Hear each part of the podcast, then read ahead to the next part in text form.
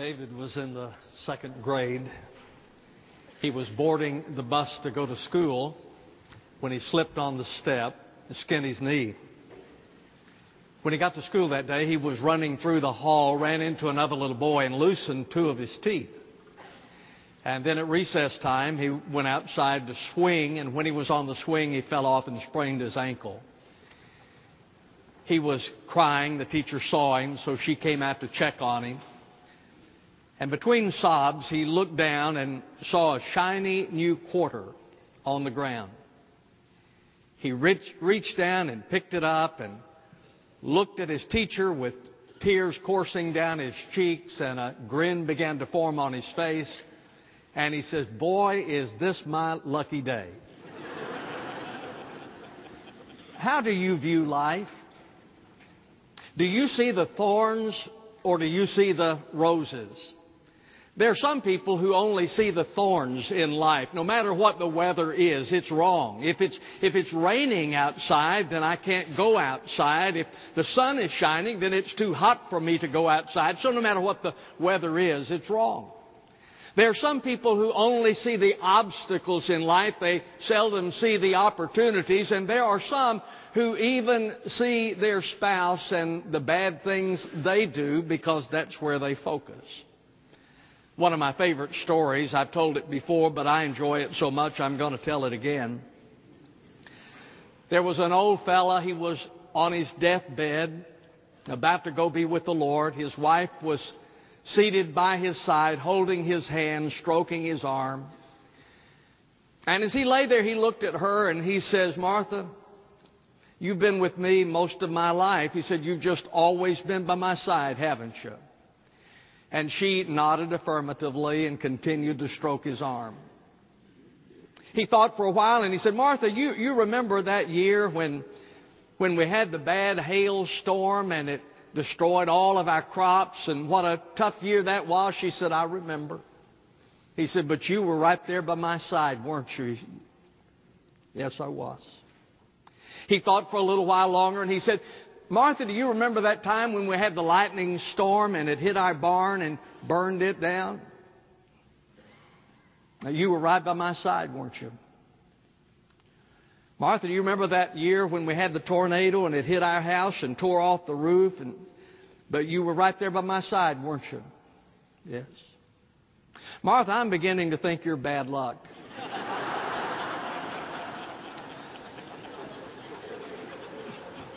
There are some people who only see the thorns in life.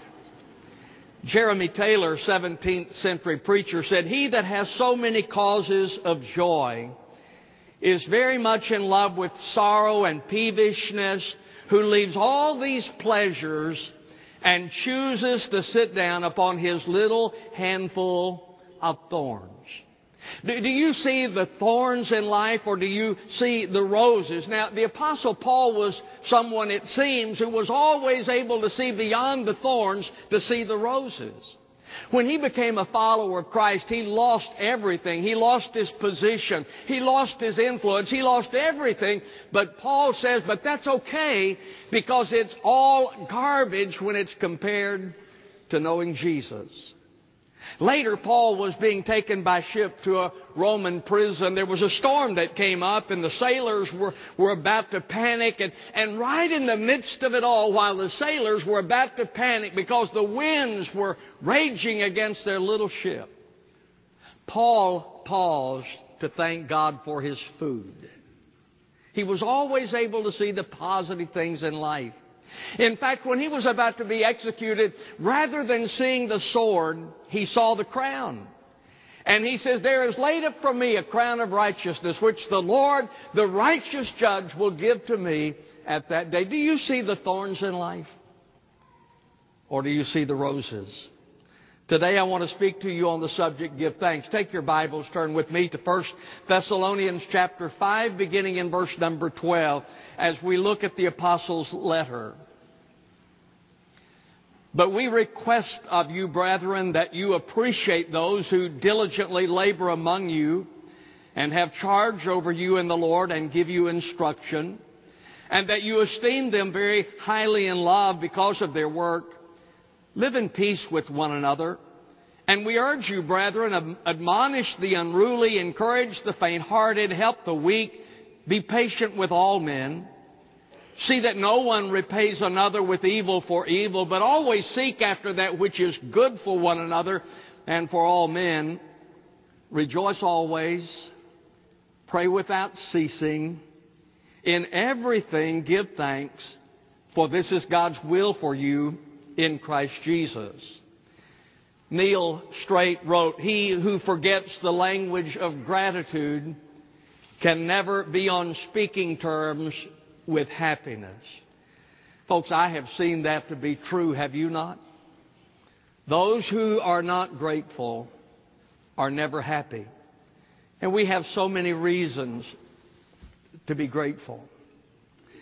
Linda and I walk our dogs every morning about the time the sun is beginning to get light enough for us to walk the dogs. And so we walk the dogs. As we do, we talk to each other. We talk to the dogs. We talk to the Lord. We talk to, we talk to everybody. So we were out last week and we're walking the dogs early in the morning and such a beautiful day. I mean, the sun is just beginning to come up and it's hitting the tops of the trees and just a gorgeous day. And as we're walking along, I just said, Jesus, thank you for a beautiful day. And Linda said, Jesus, thank you for a wonderful life. There is so much for which we should be thankful. Folks, our hearts ought to be, as the children of God, filled with gratitude. And so let me give you reasons today to be thankful. First of all, give thanks for God's love.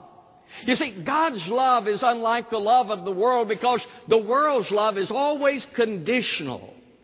If the team wins the game, then we love the team. If they don't win the game, we don't love the team. But it's always conditional. It is based on if. If you do what I want you to do, then I love you. If you agree with me, then I love you. If you agree with my doctrinal positions, if you agree with my politics, if you agree with my form of worship, then I love you, but it is contingent upon if or because. I love you because you do what I want you to do. Or it is conditioned by when. When you do what I want you to do or what I've told you to do, then I'm going to love you, but God loves unconditionally. And how strange that is in our society because we are not deserving of God's love. You see, we rebelled against His law. That goes all the way back to the Garden of Eden when the Lord put Adam and Eve there and said, Now don't eat of this one tree. And they rebelled against the authority of God to tell them what to do. And we continue to rebel against God today, don't we? We know what God's Word says, but we rebel against it. That's the reason the Bible says there is none righteous, no, not one. All have sinned and come short of the glory of God. So we've rebelled against the law of God and we've rejected the love of God. And that has always been true in our response to Christ. Even at his birth, you know the story when his parents came to the inn there in Bethlehem and were turned away because there was no room for them in the inn. So from the very beginning, he has been rejected. He has been pushed aside. In his ministry, his hometown had difficulty figuring him out and they heard about the miracles that he had performed and the messages that he had shared, the teachings that he had given. They didn't understand it, and so they dismissed it by saying, Isn't that Joseph's boy? Isn't that the carpenter's son? And so they simply dismissed him, thereby rejecting him, even at his death. When Jesus died on the cross, there was only one disciple that came to the cross, and that was John. The rest were running and fearing about their own lives, and so they didn't come. And today, man continues to reject his love's mystery to me. But man continues to reject his love, and, and yet God just keeps on loving us. Isn't that amazing? He just keeps on loving us. The Bible says in Romans chapter 5, verse number 8, but God demonstrates His own love toward us in that while we were yet sinners, did you notice that? While we were yet sinners, Christ died for us. So He loves us unconditionally. He had reason not to love the disciples, for instance. Peter denied him, Judas betrayed him, Thomas doubted him, Demas left him. You look at the disciples and say, man, I don't know why he would love them, but he did. He just kept on loving the disciples. Love Zacchaeus. Society rejected Zacchaeus. You know the story. Zacchaeus was a tax collector. In fact, he might have been the one who came up with the tax on Botox. I don't know about that for sure. But he was a tax collector. And so society then rejected him. They would have nothing to do with the publicans or the tax collectors, but Jesus loved him. One day, he climbed up in a sycamore tree because he wanted to see Jesus, and Jesus came by and saw him, and he said, Zacchaeus, come down. I'm going home with you today. He just loved him. He loved the prostitute. The religious leaders were ready to, to stone her to death. They said, Moses in his law says stone her. Now what do you say? And Jesus said, I don't condemn you. Go and sin no more. He just loved her. It's amazing to me how God loves people. Those that are not lovely, as we would think of, the Roman soldiers, they, they spat upon him. They plucked his beard. They put the crown of thorns upon his brow. They nailed him to the cross, but Jesus loved them. In fact, he prayed for them, Father, forgive them. They know not what they do. And he loves us unconditionally. Friend, that's so important for you to understand that he loves you unconditionally. Because sometimes we think that we earn God's love. We do not. He loves you, period because His love is unconditional. He loves you in your sins. He doesn't wait for you to shape up before He loves you. He loves you right now. Right now. He loves us in our sin. He loves us in our doubt. And the truth is, there are those times when we doubt, when we struggle, and He loves us anyway. He loves us in our unworthiness. My friend, at this time of year, especially when we emphasize Thanksgiving, we ought to give thanks because He loves us. Because He loves us. And then we give thanks for His power because He has the power to change us. You know, from our earliest days, we've always wanted to be better, haven't we? We, we would like to. We would like to be different. We'd like to be better. I, I think that even goes again back to the Garden of Eden after Adam and Eve sinned against the Lord, disobeyed the Lord. Then the first thing they did was to cover themselves with fig leaves because they recognized that they were naked. And so they wanted to make themselves right with God. And so that was their attempt then to make themselves right with Him because they wanted to, to, to, be better. They wanted to be right. And you and I are the same way. I want to be better. I want to be right with God. And yet I don't have the power to change myself and how frustrating that is. It was for the apostle Paul and if you read through Romans chapter 7 there, he shares with us that struggle that goes on within his own life. And he said, I, I, I don't do what I want to do. Paul said in Romans chapter 7 verse number 15, now listen carefully to this verse, for what I am doing, I do not understand. For I am not practicing what I would like to do, but I am doing the very thing I hate.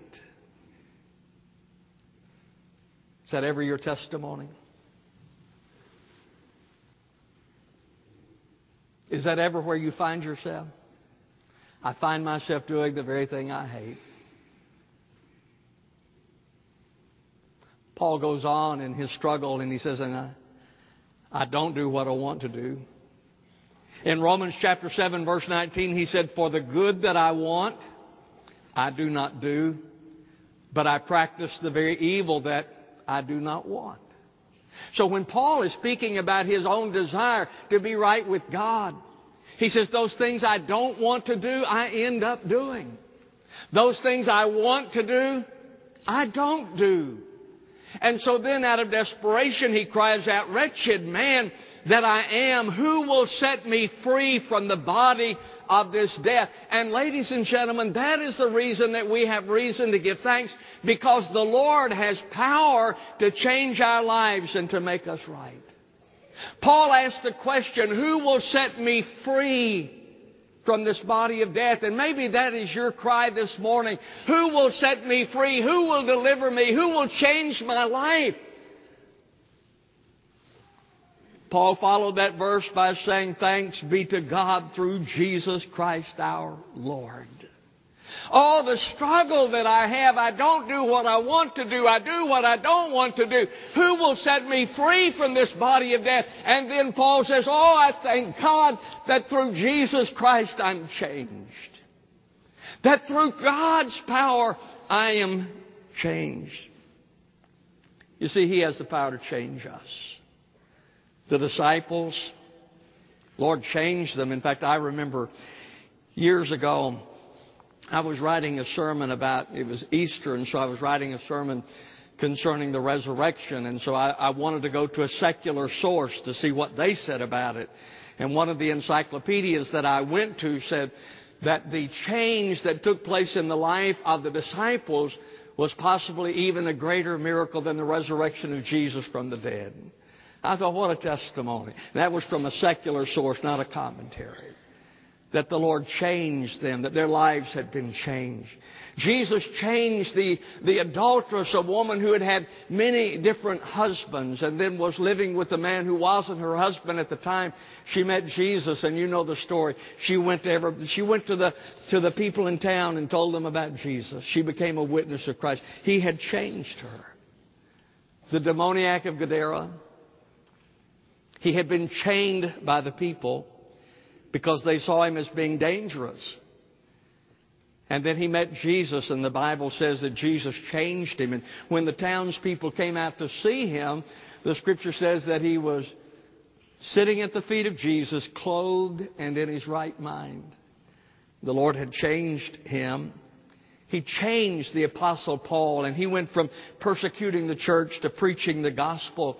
And ladies and gentlemen, he has the power to change you. The scripture says in 2 Corinthians 5:17, "Therefore if anyone is in Christ, he is a new creature.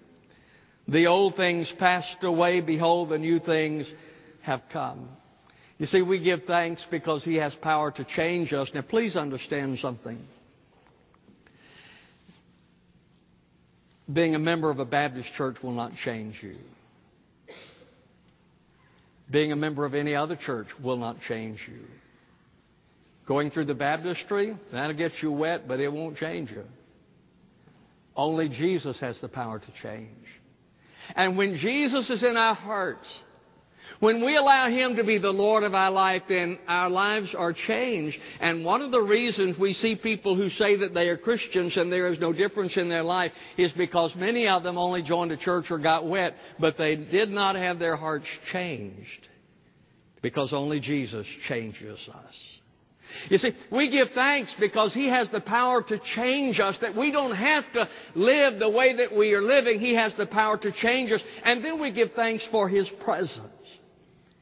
He doesn't abandon us. I know the deist belief was that, that God created this world and wound it up like a clock and put it in orbit, and then God withdrew from it because He was uninvolved and uninterested in it. He has no involvement with mankind, but that's not what the Bible teaches us. The Bible teaches us that He is present with us. If you're a child of God, folks, He has promised that He would never leave you. I know some of you are facing some physical issues. You've been to the doctor and the news has not been good. And you're struggling with it and through it. But the Lord has promised to be with you, that He wouldn't leave you. There are some of you who are struggling with relationships. Maybe it's a, a, a spousal relationship, or perhaps it's parent-child relationship, or some other relationship, and it's a real struggle for you. I want to say to you today that as a child of God, He's with you in that. He hasn't abandoned you. There are some of you who are frustrated because of your schedule. You, you simply can't get everything done, and, and it seems that you are frustrated, and all those around you are frustrated, and you're running over here and running over there, and you're trying to get this done and trying to get that done. Sometimes you don't even know why you're doing what you're doing. It you're just you're just going all the time trying to satisfy everyone, and you can't do it. Let me say to you, the Lord's with you. The Lord will be with you in that. Some of you are honestly struggling spiritually, and He's promised to be there. See, we give thanks because He has promised to be with us, His presence. That's what He said. I will never leave you. He has promised His presence.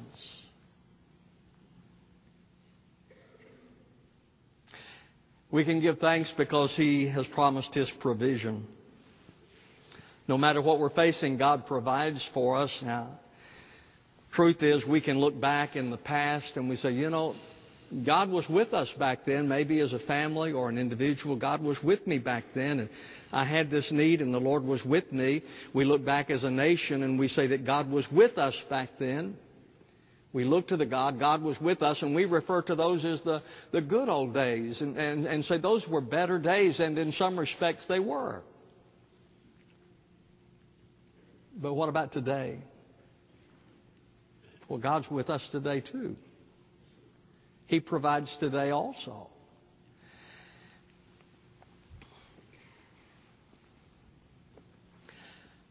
To be candid with you, there are a lot of things that trouble me in our society today, and I, I look at the moral conditions of our society. I look at the religious and the spiritual condition of our society, and I, I get concerned when I when I, I believe that that Oprah has a greater spiritual impact in our society than the churches do. And I look at all those things. I look at some governmental policies that are taking place and so forth, and those things trouble me. Where are we going? How are we going to end up? What's going to happen? But you know where my encouragement has been? I, I get discouraged sometimes when I look at the government. I look at all of these things. I get discouraged. But when I look at these young people, when I see these college students, and I talk with some of them, and I sense the depth the hunger that is within them. I am encouraged. Because I believe that God has brought you young people to a very difficult time to claim this time for Jesus. I believe that God has brought you to this hour to make an impact in our world for Jesus. You can do that. And that really and truly is where my encouragement is. I was talking with a young lady who was a waitress at a restaurant this past week, and she said, I'm concerned about the future. And she asked me, and I said, Well, the, the thing that encourages me is you. Young people today, that's what encourages me. Folks, I, I, was not as committed as a young person to Christ as I see in a lot of these young people today. And that encourages me because they really, they are not buying into a lot of the nonsense that I bought into. They are far more serious in their commitment to the Lord than I was at their age, and I am encouraged as a result of it. God, I believe, provides for today, and He has raised you up at this time. He has brought you at this time to make a difference in our world. And God provides for us not only today, but He provides for us abundantly. Jesus said in John 10:10, 10, 10, I came that they might have life and might have it abundantly. Consider the life that God has given to us. First of all, He's given us a self to live with. You've been created by God, which means you're unique.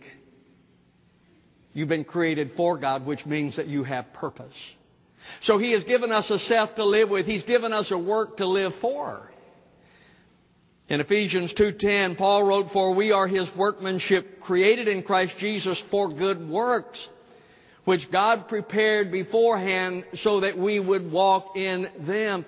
Folks, God has a work for you when Albert Allen was back a couple of weeks ago. I, I, was so impressed and so blessed by, as I listened to him speak about the work that God had given to him and what is happening there. But did you know that God has a work for you? He has a work for you. See, sometimes we get to thinking the only people who are called to their position is the pastor or, or, or, or Steve or a staff member, that they are the only ones who are called. No, He calls all of His believers. I, I believe that as a teacher, you ought to feel that I have been called by God to this position. As a business person, I have been called by God to this position because God has a work for us. And we work with Him and for Him, and then He gives us a faith to live by. I'd read the story of a, a secretary in Britain. It was lunchtime. So she went out on the ledge of the building where she worked and sat there on the ledge. The people inside were concerned about her and they tried to talk her in. They could not. They called for a pastor of a local church to come and talk with her and he came over and talked with her. And he told her about, you know, tried to get her to come in and told her that life is worth living and all of those things. And she sat there and she listened and then she jumped. Because she could find no reason to go on living. Folks, sometimes we get discouraged. Sometimes we, we feel like throwing up our hands and quitting. Let me say to you that the Lord Jesus gives us faith to live by. He gives us hope for the future. Don't you despair. Don't ever despair. As long as God is on His throne, then you and I have reason for hope. As long as God is in control, then you and I put our faith in Him. Give thanks that He provides for your need abundantly. So, we give thanks. Why? Because God loves us unconditionally. No matter who you are, what you've done, where you came from, any of that doesn't make any difference. God loves you. He just loves you. God has the power to change you. If you need to be changed, God can change you. He has that power. We give thanks because He promises His presence. He has promised never to leave you. And God provides for our every need. To me, this is a wonderful time to be alive. Challenging? Yes. But a wonderful time to be alive. Because our God is sufficient for every situation in which we find ourselves. So give thanks. Our Father and God, thank you for the Lord Jesus. Thank you for your great love that we do not understand, we do not deserve, but thank you. And Lord, I would lift to you today these who need to come to know you as Savior that they might. In Jesus' name, amen. In just a moment, we're going to stand, the choir is going to sing, and we extend an invitation for you to trust the Lord, to join the church. Whatever God's speaking to your heart about, I encourage you to come. I'll greet you when you do.